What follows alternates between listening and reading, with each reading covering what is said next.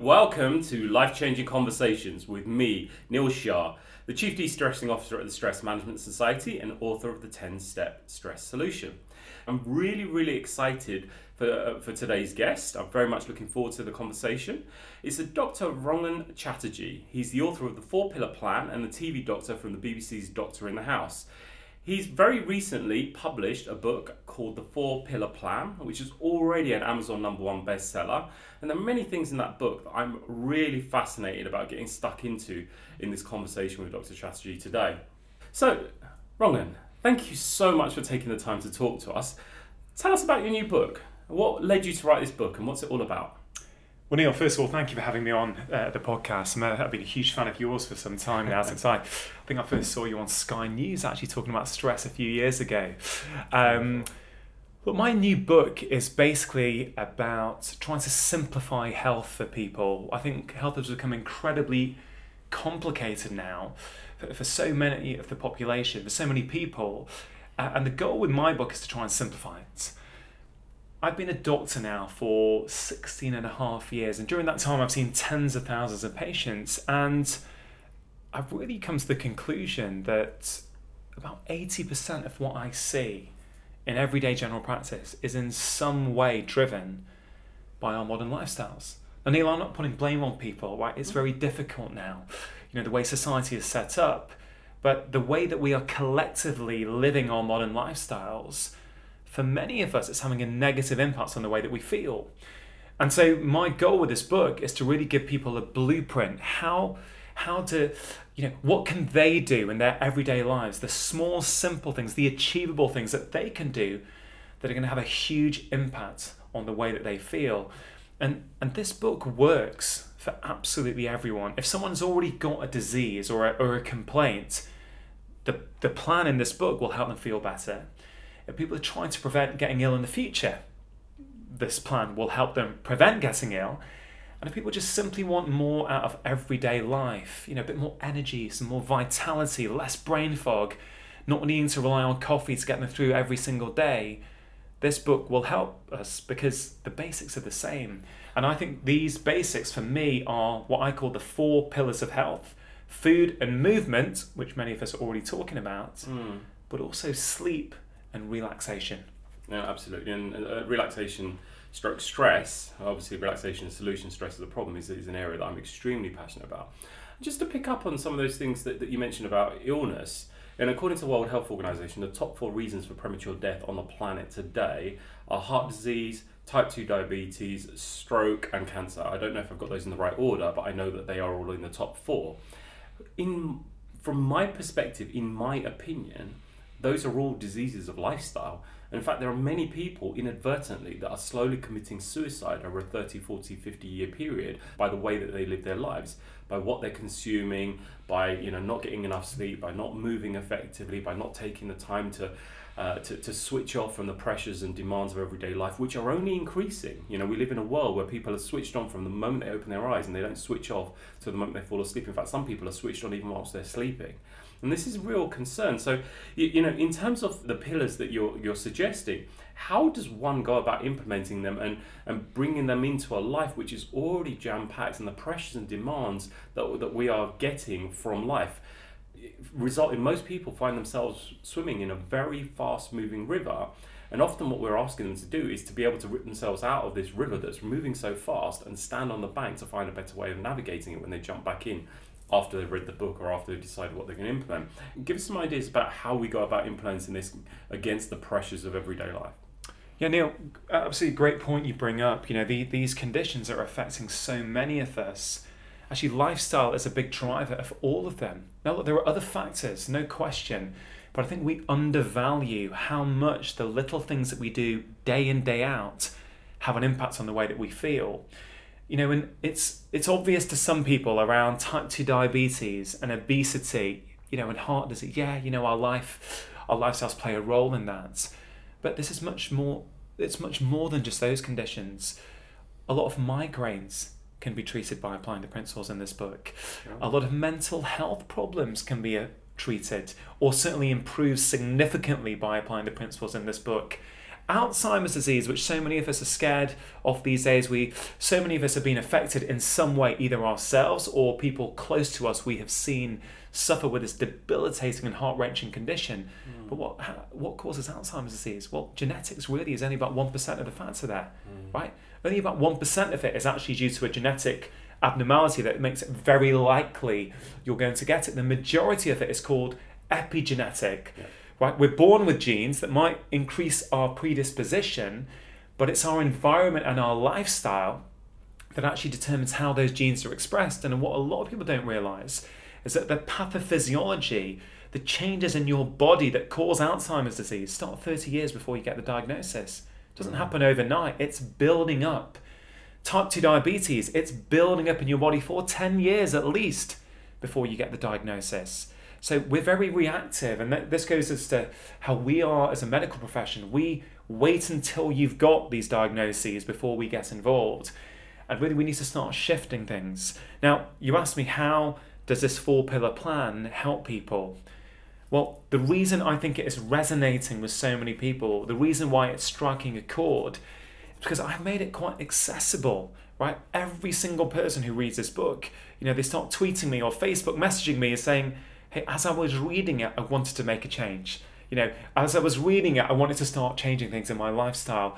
We have overcomplicated things where we think it's all about the perfect diet or the perfect exercise regime or having, you know, a whole Sunday each week where we meditate for the whole day, right? That it just simply isn't achievable for people. So I've got these little bite-sized chunks that people can very easily put into their everyday lifestyle. You talk about stress, right? I, you know, I, I came up with a breathing technique to help with my patients a few years ago called the three, four, five breath. Now, just to be clear, there are many other breathing techniques out there that people, you know, far more illustrious than me have come up with. I, as a doctor, am always looking for simple things that will get my patients to feel, yeah, I want to inspire my patients. So they walk out the consultation room thinking, you know, I can do that. It's not that hard. Mm. And and the three, four, five breath came about where, you know, the research is if you breathe out for longer than you breathe in, you help to activate your parasympathetic nervous system, the relaxation part of your nervous system, which is one that we very much underutilize these days. Many of us are stuck in fight or flight every day. I thought, well, how can I get patients to do it? Because a lot of people say, I don't have time for all that kind of stuff. Mm. So I had this patient, um, a 52 year old chap, and he works in a bank, incredibly stressed. You know, he, he found his work stressful, the pressure from his bosses, he had a lot of pressures going on at home, and he really would work himself up during the day. It was affecting his sleep at night, and just a simple change. I said, Well, look, you know, you, he drives to work. I said, You know, could you get a bit of downtime at lunchtime? Go to your car and for five minutes, practice the three, four, five breath, which is simply breathe in for three, hold for four, and breathe out for five. And he was skeptical, like many people are, but he started doing it, and bit by bit, he got addicted to doing it. He felt so good afterwards. It helped his sleep in the evening, it helped him concentrate and perform better at work just by doing about two minutes of the three, four, five breath in lunchtime. It just breaks that cycle. And you know, you talk about movement, right? Movement is another key pillar for health, right? Strength training it's critical because uh, once we get above the age of 30, we lose muscle mass each year. Potentially up to 5% of our lean muscle mass is lost every 10 years above the age of 30. And that is one of the most strongest predictors of how well we will be as we age is our lean muscle mass. Now, if I say to my patients, you've got to go to the gym, you've got to work out, you know, you, you need to focus on your strength, how many people are going to do that? A few are, but many are going to think that's an obstacle. Mm-hmm. So I've got something called a five minute kitchen workout that I've been using with my patients. I detail it in my book.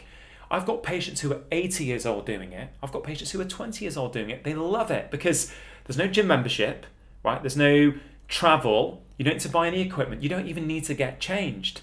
And it can be modified for all different ability and strength levels, right?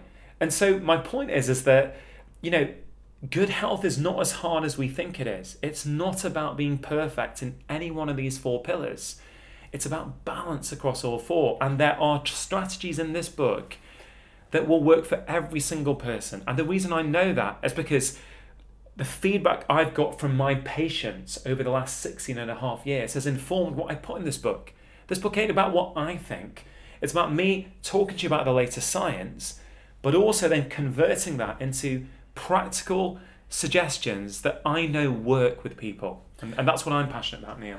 And uh, so let me get this correct. Going back to some of the things that you said earlier, um, that you very much believe that this is nurture, not nature. It's not the way we're born or the way we're designed. It's the way that we're living that is resulting in kind of the conditions that we're facing and the poor health that we're experiencing. Would you agree with that? Absolutely, Neil. And I'd, I'd go a step further and say the general consensus now over the last five to ten years of modern research is, is suggesting that 10%, only 10% of our health outcome is due to our genetics. Mm-hmm. 90% is down to our environment and our lifestyle. And I say in the book, I say, use this to change that 90%. You know, I can't change the genes that people have been born with. And before we sequence the human genome, right, we thought that was going to tell us everything. We thought that when we sequence the human genome, we'll know everything about disease. But actually, we've realized that that's not the case. In fact, there are plants which have got more genes than we have as humans. Mm-hmm. And, and the field is called epigenetics and how our environment, how our lifestyle, I know you know this very well, Neil, but how that can switch on or off our genes. The food that we consume, you know, there's a big argument about fat v carbs there on social media. Mm-hmm. And I understand why the argument is there, but I think it's a little bit short sighted because food is much more than fat versus carbs. And actually, good health is much more than food. But the food that we eat can impact our hormones. The food that we eat can switch on or switch off genes. And, and that's why I'm so passionate about it. It's not just a bit of soft medicine here, it's the medicine that we need in 2018 if we're going to save the NHS. This is what we need to start applying with every single one of our patients. And I absolutely wholeheartedly agree with you. And in fact, my experience has been very much the same from literally the thousands of people that I've had the opportunity to work with across the planet over the last 15 odd years. Uh, it's very much you know, echoing everything that you've just said. And I think that this is one of the things that seriously concerns me is there is so much pseudoscience and myths out there uh, that people have accepted to be fact. Uh, you know, for many years we were told that fat is bad for you. You know, now you know now that, that we've got full transparency, we totally understand that there was a research study funded in the fifties by the sugar industry that demonized fat. For many years, that we were holding on to that, uh, the, and it's actually the, the, the reality is that the studies are showing it's refined sugar that is probably one of the most toxic things that we are putting into our bodies today. But this is a real minefield because you know if you kind of go according to government guidelines, having five bits of fruits and vegetable a day means you're healthy. So I could eat five bananas and I've ticked my box, or I drink my eight glasses of water. And I think you know those guidelines for a lot of people are accepted as the absolute truth and sadly, a lot of people aren't taking responsibility for their experience. They're not using the most powerful biofeedback device known to man to, to base their experience on, which is their own bodies. And I think this is where, for me, when I hear that someone's come up with a new plan, at first, sometimes it's alarm bells ringing because everyone's saying follow this and everything's be great. Everyone is unique and individual. Every person, you know, what works for me might not work for you, and it could kill the third person.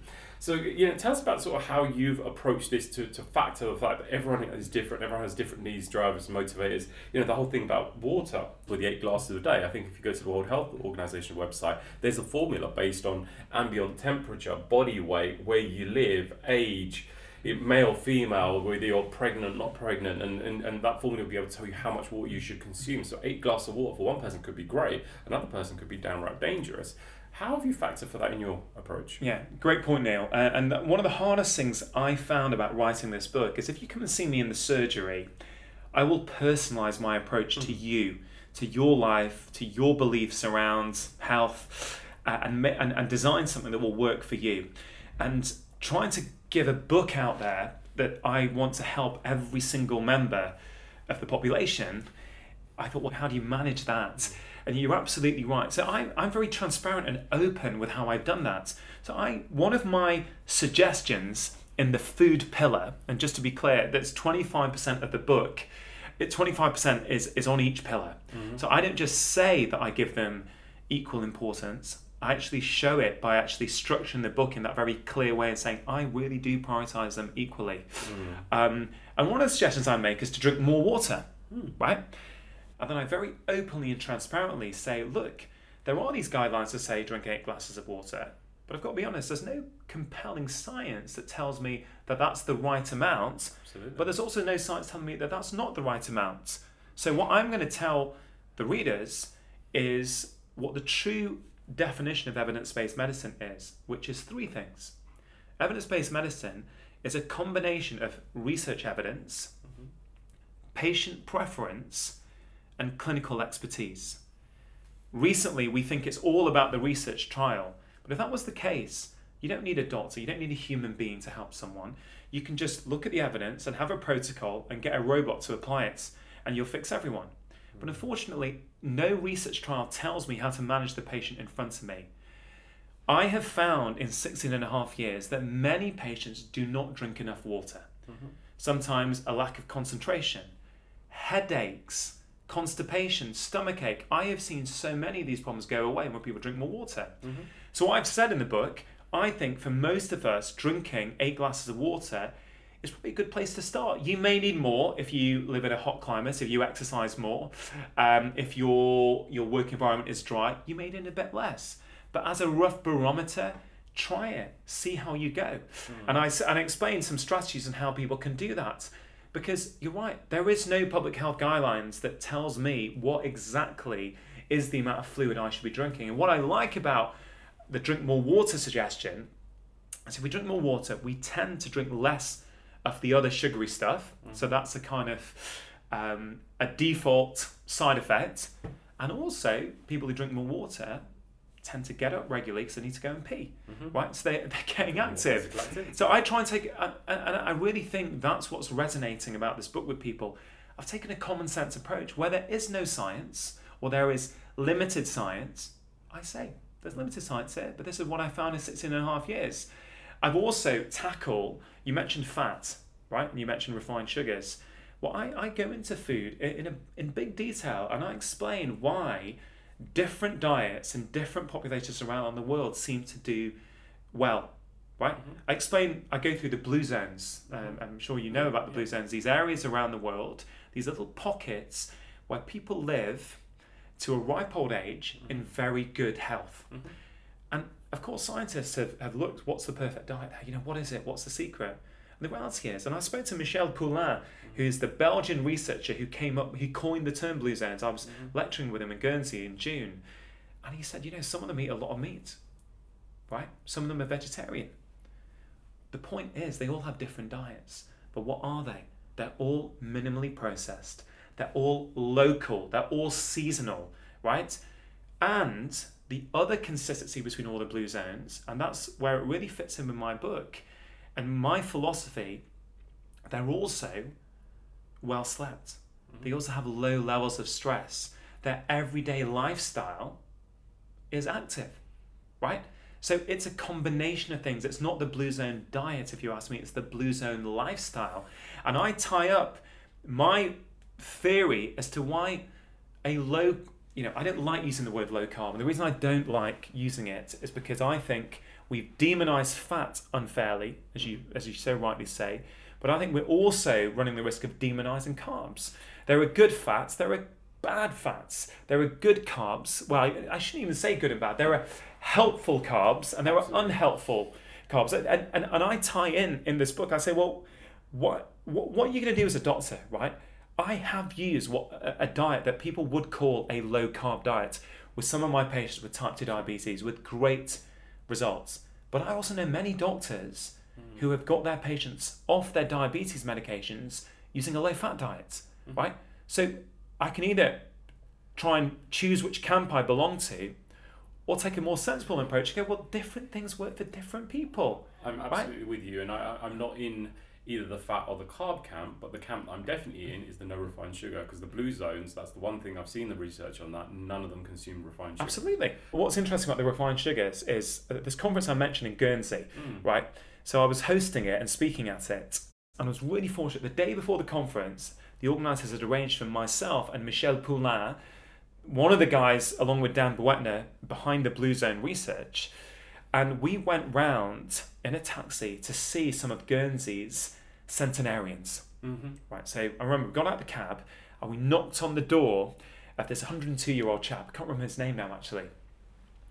And now, as a GP, I'm used to doing home visits, Mm. but I go to see generally people who are quite sick and unwell. You know, very rarely did they come and open the door, right? Mm. I went and knocked on the door, and this 102 year old gentleman comes round. He opens the door for us, invites us in, you know, makes us a drink. We sit down having a chat with him. It, it was just phenomenal. And I, I spoke to him about his life and I said, you know, you've got 102, you're still very active. Um, quite telling was the fact that he never saw a doctor till he was 97. And he said when he Wow. once he saw a doctor, his health started going downhill, which is quite interesting. And there are many factors that could play into that, just to be clear. Um, but he told me about how he always grew his own food in his allotment. He would always walk down to the allotment. He was physically active every day, not because he went to a gym, because his lifestyle was active. Um, you know, he slept well. He didn't really know what stress was. He said, he said, yeah, yeah, of course, I love my life. You know, he, he had family around him. Truly remarkable. And then he, he's, I can't remember the name of it. He said, you know, I have the, and then the, one of my favorite things is this sweet treat. And it sounded a bit like um, a, a croissant and some sweet bread mixed together. He said it's like a Guernsey, uh, you know, delicacy. And I said, oh, okay, great. You know, how often are you having that? Are you having it, what, every week, every day? He's like, oh, no, not at all. You know, at Christmas and at Easter, that's it. You know, hmm. and I thought, he's got it right there. Hmm. You know, he's not depriving himself of these sugary delights, but what he's doing is it's not the everyday norm, it's an occasional Absolutely. treat. Absolutely. And I think, wow, how quickly have we lost all that? Where now, parents, you can be careful how you, how you say this because people don't like this, but the reality is a lot of parents are coming to the school gate with sugary treats every single day for their Absolutely. kids, right? Now, look, all parents are trying to do the best for their kids, right? But I think something's gone wrong in society where that has now become the norm. And, and it's not about demonizing parents because I, I do believe that everyone's trying to do the best for their kids With the knowledge they have available. with the knowledge they've got available. And that's why we need to take a more rounded, a 360 degree approach to health. And here's the other thing you know what? And this is why I do think in the in you know there's no question that in the Western world, a lot of people are having huge success on what would be called a low carb diet. Mhm. And, and I speculate in the book could it be that in our underslept Western world, our overly stressed Western world, our sedentary Western world, our highly processed junk food ridden Western world, could it be in this environment that this sort of diet low and refined and processed carbs has a particular unique role? You know, maybe it's, and this is where it's hard when you look at research papers around the world we're looking at diet as one factor. Well, the way I see it, the way I've sort of articulated around health, diet is a critical factor, but it's one of four, Yeah. right? For me. And actually, you know, Neil, if we were here five years ago doing this podcast, I would have told you I think that food is the most important thing. Hmm. And if you push me today, I'd say it's stress.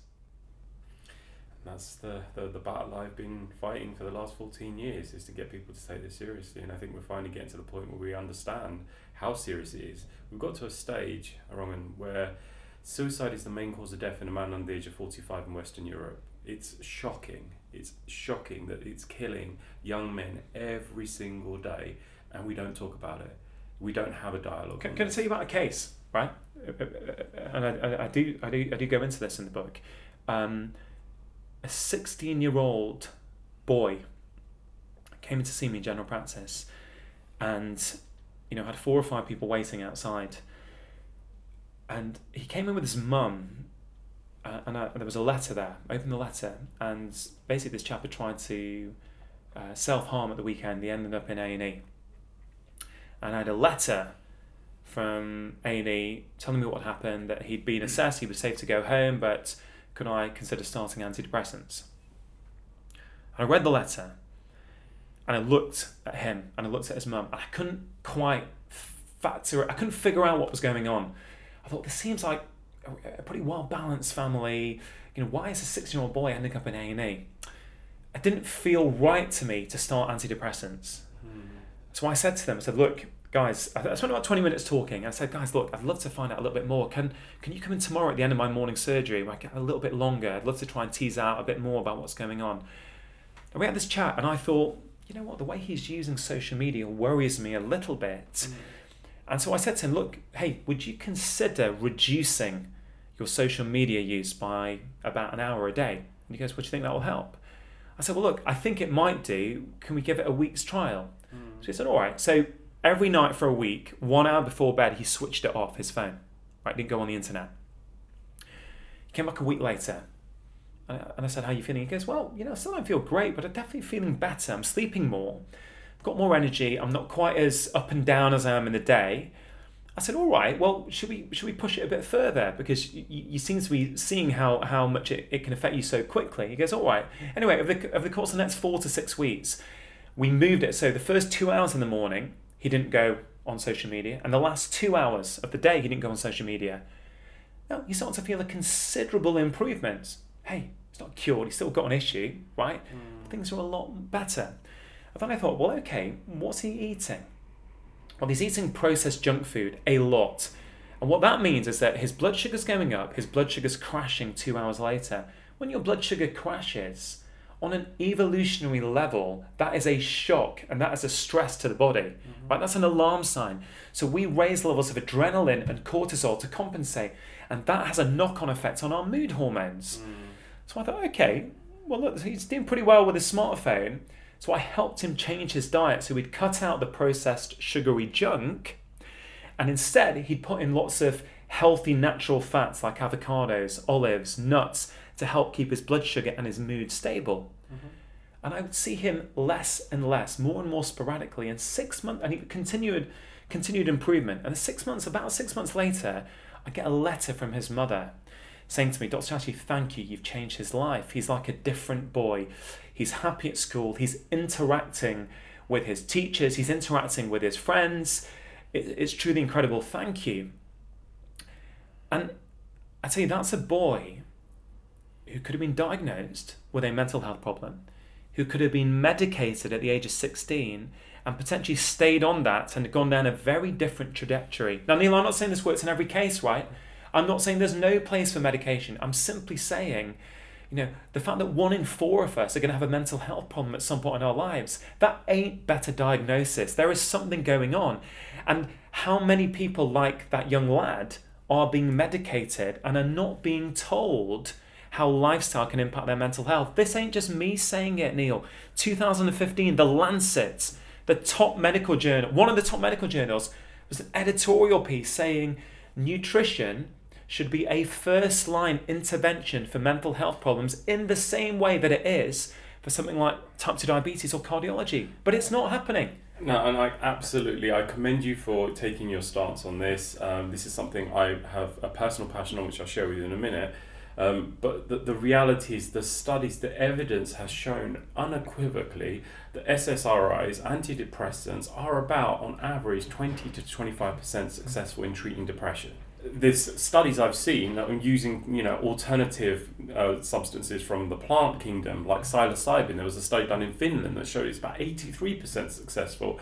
Diet, lifestyle, nutrition, meditation are all significantly well, Neil, I, I, I'd expand it out. I, I, look, there, there are some question marks over SSRIs. There's no question about that. But as a doctor, right, one of the basic tenets of my profession is primum non nocere. First, do no harm antidepressants, SSRIs, have documented in the literature, in our BNF, our British National Formulary, in the rare side effects, it says increased risk of suicide. Absolutely. Right. So let's just take a step back for a minute and go, okay, we're saying it's a rare side effect, but it's a documented side effect nonetheless. So I would argue, should we not use harmless interventions first that we know may work before we move to those? Right? That, that's my point. My point is, look, we are literally 12 months ago, right? 12 months ago in February 2017, there was a, a small randomized controlled trial published on a modified Mediterranean diet and its impact on depression. And this is for severe depression, and it showed a statistically significant uh, improvement in symptoms. I think it was after about six weeks, right? Yes, it, it only had 65 people in the study, But what's the downside of changing someone's diet? Zero. Yeah. Worst case scenario, Absolutely. it ain't helped, right? And the reason why I feel passionately that we as doctors need to know more about this because the reality is we're not we're not trained in this model of care. We're trained to diagnose and treat. Well, as a doctor, what you get ten to twenty hours worth of nutritional education Yeah. as part of your. Well, Neil, that's why that's why with colleagues I've co-created uh, the very first prescribing lifestyle medicine course in this country. The Royal College of GPs have accredited it with seven CPD points. Our first one ran a couple of weeks ago on January the twentieth in London. You know, you know, over two hundred doctors there. We're trying to teach them, and I hope to repeat it throughout the year so that you know doctors. Many doctors want to know this, right? But we're not taught it. And, and we need to start prioritizing it in our consultation. Of course, we can refer out to other healthcare professionals, right? But we still need to know. We know for type 2 diabetes and obesity, lifestyle plays a role.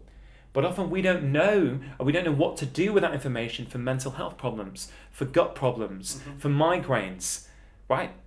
And or, or for many, many of your listeners might have seen the BBC One series, Doctor in the House, where I helped a lady reverse type 2 diabetes, help get rid of 30 years of back pain in six weeks, oh. get rid of menopausal symptoms almost entirely without using hormones, right? Headaches, fibromyalgia. The, the, the list goes on. You know, multiple patients with weight loss, more energy, insomnia, hmm. all of them by using the principles that I outline in my book. Yeah, right? This is, this And, and I tell you, most of these principles in this book, right, are free. Mm-hmm. Right? The only question mark you might have is in the food pillar. You know, a lot of people say it's quite hard to eat well uh, on a budget, right? And I think that, you know, I get for some families, I definitely think that is the case, but I don't think for a lot, of, for many people, it's not quite. You know, when you actually really make that comparison, it's not too bad. But every suggestion in the relax pillar, every suggestion in the move pillar, every suggestion in the sleep pillar, and even the majority of the food ones, which are, you know, eating all your food within a 12 hour eating window, mm-hmm. free. Denormalizing sugar, free. Mm-hmm. Drink more water, free. Right? So this is accessible for everyone. And I'm a doctor. I want to help every single person. And that's why I put so much time and effort into making something that is accessible and that's not exclusive for people. And, and that's it's fascinating, and I wish I'd come across you 16 years ago. Uh, if I may, I'd like to share my kind of background, which led me to set up the Stress Management Society. I started my first business when I was 24. It was an IT recruitment company, turned it into a multi-million pound business, won the Young Entrepreneur of the Year award, got invited to Number 10 Downing Street to have breakfast with Tony Blair. It had this skyrocketed success, set up offices in different parts of the world. Four years later, went bust and lost everything. Um, I was 27, 28 at the time. So I went from this kind of, you know, being on top of the world to crashing and burning. And when I say losing everything, I'm talking money gone, car repossessed, the person I was in a relationship was cheating on me. Most of the people I thought my closest friends turned their back on me. It's like everything I thought was of value in my life disappeared within a short period of time. And I crashed and burned. I did have a bit of a breakdown. I went to my GP because I was non functional and he suggested antidepressants. Uh, I went on them. Uh, three months later, I tried to end my own life one of the reasons I'm so passionate about campaigning around male suicide, I know what it's like. I've been there, which is why I set up the Stress Management Society. So, you know, for, for me, this is a personal crusade. It's not just what I do for a living.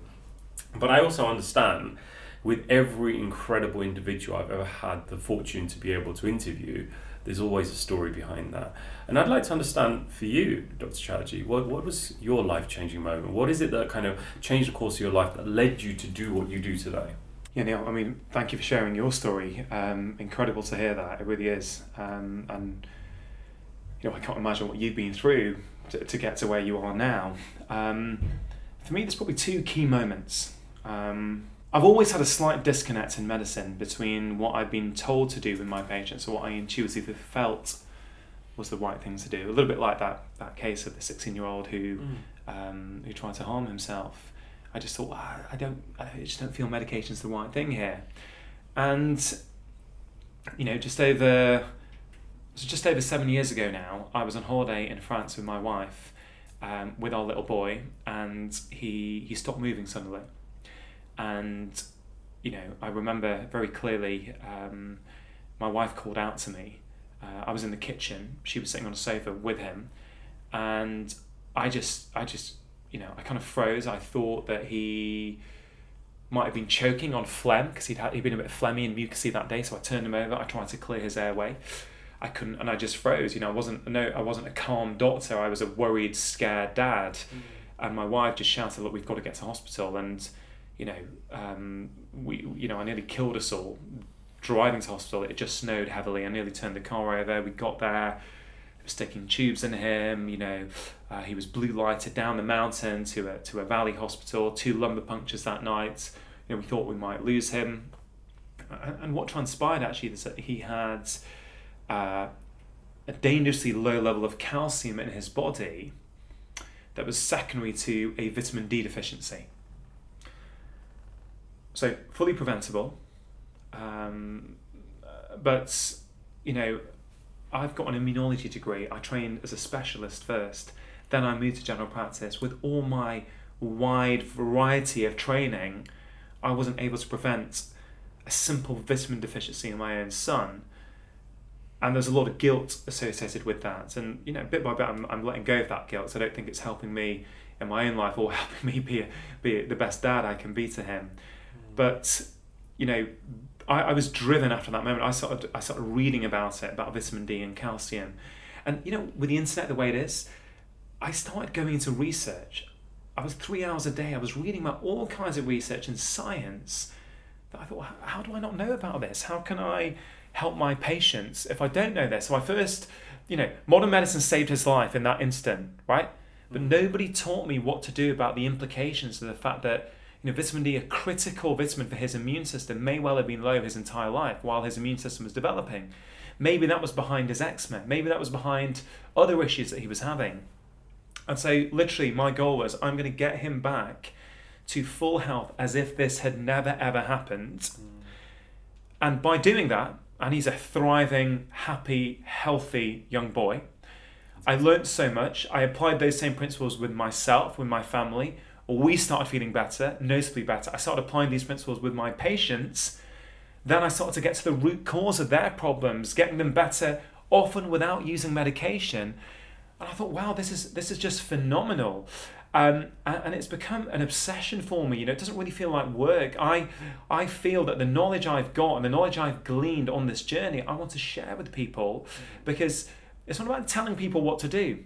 If someone comes in to see me and they want the drug option, I'm okay with that as long as we've given them all the options and they're informed to make that decision.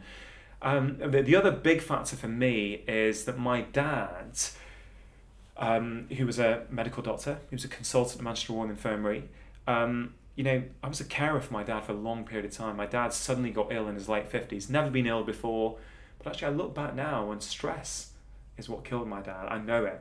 You know, I, I you know I didn't know it at the time, but you know, in his late 50s, he suddenly got unwell. He got a condition called lupus, and then his kidneys failed. He was on dialysis for 15 years. So you know, three times a week in an ambulance to the hospital, sat there still for seven hours with a tube in your arm filtering your body. Yeah, lucky we have such great treatment to keep him alive. I don't know how I would have coped with that, but I moved back to where I grew up. Mm. You know, I left Edinburgh where I was studying. Um, my whole adult life until five years ago, pretty much, when when my dad died, um, all revolved around being around for my family, helping look after my dad seven days a week, 52 weeks a year. My phone was never off. I was always expecting a call. Has something happened? Has dad fallen? Right? And, you know, it's one of those experiences that have actually changed me as a human being. I've been on the other side as a patient, as a carer. And I think these two factors for me with my son and my dad have really changed me and influenced who I am today and why I do what I do. With the work you're focusing on, how is that being received by both patients and your contemporaries and peers? You know, what's the reaction been from the four pillars? Largely very positive. Okay. Um, now, I fully appreciate it could be slightly self-selecting. You know, I'm potentially seeing the comments that are, you know, that are that are complimentary and, and show me, you know, what people are resonating with, and maybe the people who dislike my approach are not contacting me. So, you know, I'll, I'll openly acknowledge that that it might be just what I'm seeing feedback's just been incredible. I've, I've had so many doctors, mm. even on Amazon, you get there's, there's doctors on there writing reviews saying we're going to be giving this to our patients, we're going to be buying some from our practice. You know, it's just incredible. There's surgeons on there, there's pediatricians on there. There are so many doctors who are recognizing that actually lifestyle is a big driver and they're realizing this might be a resource that they can use with their patients. And that makes me incredibly excited. You know, I'd love doctors to start giving this to their patients as a way of, you know, empowering them and take some of this pressure off the NHS. Look, I mentioned the course I've I've I've got managed to get accredited by the Royal College of GPs. You know, in 2018, we've got a Royal College of GP accredited course that I'm teaching with two of my colleagues called Prescribing Lifestyle Medicine. That wasn't happening five years ago, right? I've got to take that as progress. I think the reason this message is getting out there, I think the time is right now for this message. I think my release this book five years ago. Maybe it was too early. Maybe the time wasn't there. And the reason I think the time is right now, I, I, I very sadly, often the moral imperative to understand this stuff and make a change is not good enough for society, but the financial imperative sure as hell is. Absolutely. And we are crumbling now. The mm-hmm. NHS is not coping we have to start doing things differently or we are going under. And that's why I think using lifestyle as a therapeutic intervention for all of us, you know, is gaining traction more and more. Absolutely. And a couple of things I think we really do need to consider.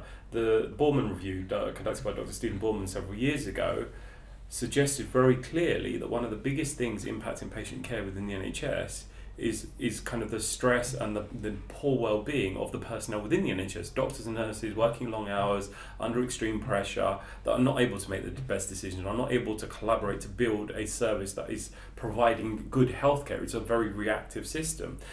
Now, the, the, the challenge is that from my perspective, from the work that I do and having spent a lot of time working with the NHS, the people with the NHS need this four pillar plan as much as the people that are coming to the NHS for treatment. Absolutely. No, it's a great point, and, and I've. I'm, I'm, I'm speaking at a Royal College of GP well-being event for doctors because we're recognizing that well-being for our profession is a big problem.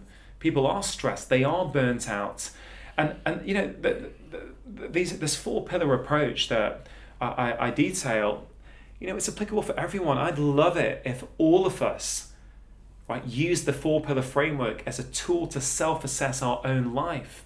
You know which pillar do i need the most working at the moment right?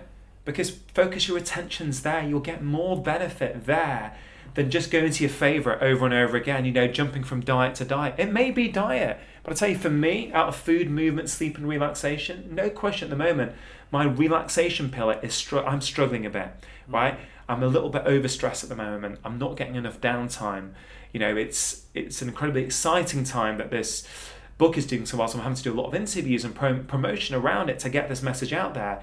But it's having a cost on me. So I've made a little commitment to myself every morning that I'm going to be doing 10 minutes meditation, and I'm currently using the Calm app. Right, I, I jump from app to app depending on what I like, but currently I'm using Calm and I like it. Mm. Um, and that's my little commitment to myself to say, look, you know what? that's that's the pillar I need to focus on. So I'd love everybody to to use it as a tool to go, hey, what do I need to do? Maybe it's sleep. Maybe I'll go to bed an hour earlier for the next seven days and see how we feel. And and that's the goal with everything I do. It's not to tell people what to do. It's to empower them so they can feel differently quickly mm. and then they can make the decision. Right? Because if they feel better, and let's say you go to bed an hour earlier a night for seven week, uh, uh, for seven days, right? And let's say you switch off all technology 90 minutes before bed. And one of the suggestions I make is called a no tech 90 and how that can help our sleep, you know, just before bed. And after seven days, if you're sleeping better, right? And I've got some comments on my Instagram recently where people said, I've just two days of doing this and I'm, it's transformed my sleep. And I just feel that's just amazing. Mm. People are then empowered. They can choose to continue that if they want to. If they don't want to do that, that's up to them as well. But they always know, and they may come back to it at later times in the year. And actually, in the conclusion, I actually detail look, life is not perfect. Life will throw you curveballs, work pressure, family illness, right? Things will happen that will actually throw you off path. And I want people to pick this book up off the shelf later when their sleep has gone off track to go, hey, you know what, I'm just going to go to that sleep pillow, go through some simple things that I can do to get my sleep back on track, right? Because that's the reality. We don't hit perfection and then we stay there, right? You know, it's always ebb and flow. Um, so, so uh, it is difficult, but you, you, you're absolutely right. Healthcare professionals need this as much as members of the public. So, from your perspective, how does it feel being a trailblazer? Do you have concerns about speaking out? Um, you know, I'm sure you're not popular with the pharmaceutical industry. I know I'm not for sure. Do you speak freely, or do you have to constantly self-edit? You know, do, are you concerned that, that you know what you're saying sometimes goes against the grain of commonly accepted advice and guidance? Yeah, it's a good question. I've been in the in the, the media spotlight in, in some way for three to four years now. And the same question, and I see this with a lot of doctors who are starting out in the media. When we mm. start, we're very, very cautious mm-hmm. about what we say. Um, you know, we're trained as doctors, we're trained to think a certain way. You know, we're, we're nervous about how what we say will be taken by our peers. Mm. Um, but, but I haven't really found that, if I'm honest. I, I'm, I'm not out there to start fights with people, mm. right? I don't generally get involved with big fights on social media. Like, mm.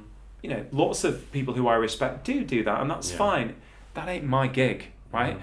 I want to showcase what I think is a better way for many people, right? I'm not saying I've got all the answers.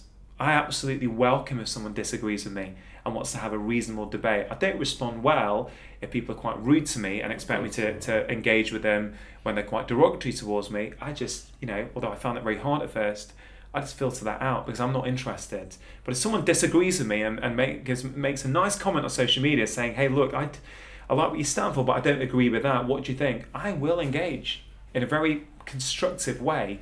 Um, I tell you, I tell you, the, the last series of Doctor in the House, right? There was a lady with severe headaches, severe headaches. They, they were called suicide headaches, right? Wow. Um, and, and if you saw it, the footage was frankly excruciating to watch. Um, now, she had been under many different neurologists over a 15 year period, five different ones, I think. And they had struggled to get the right diagnosis. She, at various times, she'd been given different diagnoses, ranging from atypical migraine to something called paroxysmal hemicrania. And then, by large agreement, they had agreed that she actually had something called cluster headaches, right? And these are known as suicide headaches because wow. some sufferers would much rather, or they say they'd much rather end it than actually have to put up with the severity of those headaches. Wow. Now, these are called, these are regarded as incurable conditions. Now, she had tried all the conventional treatments, high flow oxygen, all the drugs that we have, and they weren't working. So she was coming to me for help. I was, I was like, I'm going to help this lady. You know, she's under some of the best people in the country on this. So I said, okay, let's take a different approach. Let's try and work out what are the factors in her lifestyle that may be playing a role, right? And it was basically, you know, my four pillar approach, which is how I view all of my patients go, how can I influence all these four things? Because these are the four most controllable aspects of health that have the most impact on the way that we feel. There was a couple of other things I did with her as well. And by the end of the six weeks, from having 90, well, up to 90 per week, so about 70 to 90 a week, wow. she was having between two and five a week, right? And she said, I could live like this forever. This just feels amazing for me. I didn't kill them, mm. I didn't get rid of them but significantly better. Now, what happens then on social media? Some people loved it. There was a lot of animosity, and particularly from a GP who um, I think she works at the National Migraine Centre. Right. So she tweeted me. Uh, I can't remember the question she asked me, and I thought, okay, who is this? And I looked and I saw she was not being. She's been a little bit derogatory about me the last few days. Mm. Um, I thought, okay, she's a fellow colleague.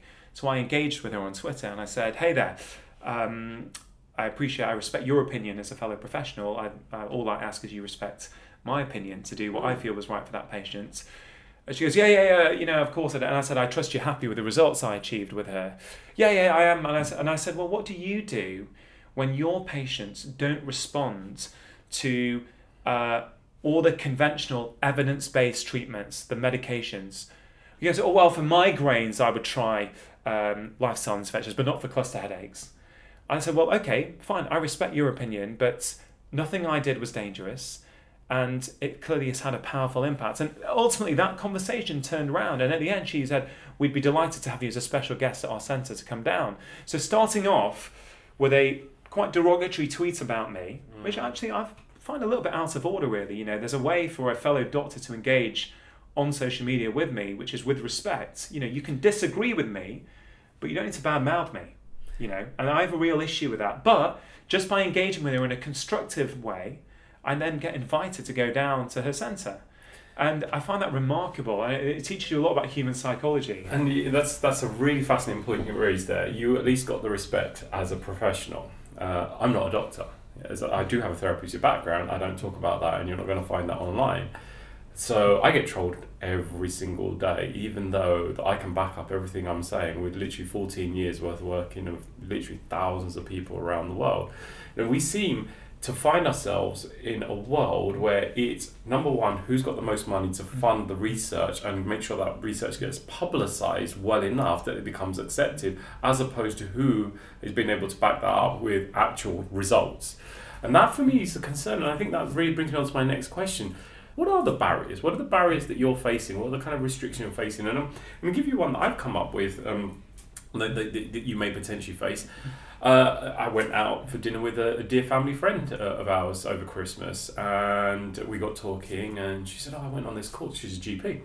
She went on this course, and she was talking about this course, and, and she said, yeah, and it's a doctor, and I didn't know at the time, but it was only afterwards I put the dots together. She was on your course.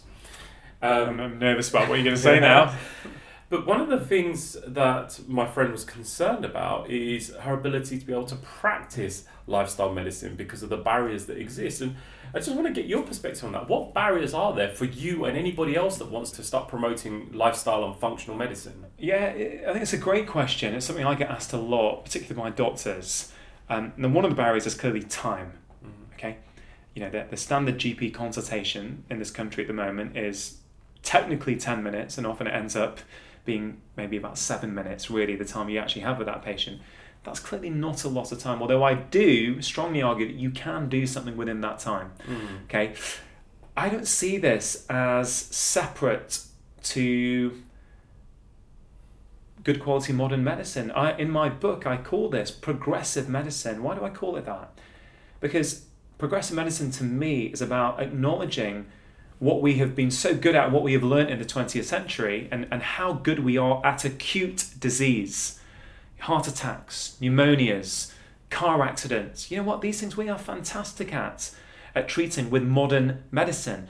But also acknowledging that that approach, that one pill for every ill approach, doesn't actually work so well for chronic disease like type 2 diabetes, mm. like, you know, headaches, like gut symptoms, like all kinds of problems, fatigue, fibromyalgia, all these sort of problems that it's not quite as easy to fit them into that model. So this is just a progression of our understanding as the science changes. I told you since the human genome has been sequenced, we now know mm. that actually 10% roughly of our health outcome is genetic, 90% is environmental and lifestyle. So we need to know more about how we can influence those things. I went to medical school in Edinburgh between 1995 and 2001 the field of epigenetics wasn't around there in the same way that it is now, right? So it's just about evolving our understanding. So I call this good quality medicine. I don't separate this as being, you know, it's either medicine or it's nutrition. I'm saying the health landscape in this country and around the world has changed. What we were seeing 30, 40 years ago responded well to a magic bullet intervention, right? Things have changed now. what we're seeing now doesn't, so we need a different approach. And I go back to the same point, which is nothing that I recommend when it comes to lifestyle is harmful, right? Worst case scenario, and that lady with headaches that I'm talking about, I said mm. to her, I said, look, I don't know if I can help you, but I can tell you, give me a go for four to six weeks, right? Worst case scenario, things are still the same as they are now. Are you okay with that? She said, yeah, I'm in. Right? What's wrong with that? Absolutely. Nothing a key challenge for me is that we have to change the psychology. When we talk about medicine, people think of something that comes out of a box and it's in a blister pack. Now, I think there is a place for pharmaceuticals, but it should not be the first option. I think there's much we can do before we get to the point Yeah. of popping pills out of a blister pack. All right, so you know, just as we start to wrap up, your top tips, you know, for someone that is listening today that wants to start their journey, you know, whilst they're still waiting for Amazon to deliver their four pillar plan, what are the things that they can start doing immediately?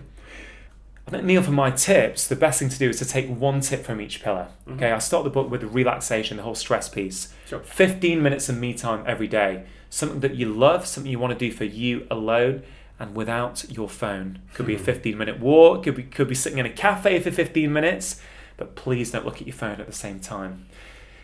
Food, right? Instead of changing what you eat, change when you eat. Hmm. Think about eating all of your food within a 12 hour eating window. Okay, we've got really compelling research suggesting that that can help you lose weight, improve your blood sugar uh, balance, and improve immune system function and many other things. Quite a simple tip, very achievable for most people. Movement, right? Strength training, don't neglect it. Try and do my five minute kitchen workout twice a week. That's all I'm asking for 10 minutes of people in a week, right? Everyone can do that. It's there in the book, it's there on my website. It's called a five minute kitchen workout, and it's life changing for people. And I think in the last pillar, sleep, I'd probably say try and adopt a no tech 90. For a week, try and switch off all modern technology, phones, tablets, laptops for 90 minutes before bed and see how you feel a week later. I think that, that covers it for me. Fantastic. I want to thank you so much for taking time out of your busy schedule for, to, to talk to us today. Um, where can people find out more? Um, but my website is drchatterjee.com. There's loads of videos, free videos and resources to go alongside the book to help people. Loads of stuff on movement, loads of recipes, all kinds of things are all there on my website. I'm very active on Facebook, Instagram, and Twitter.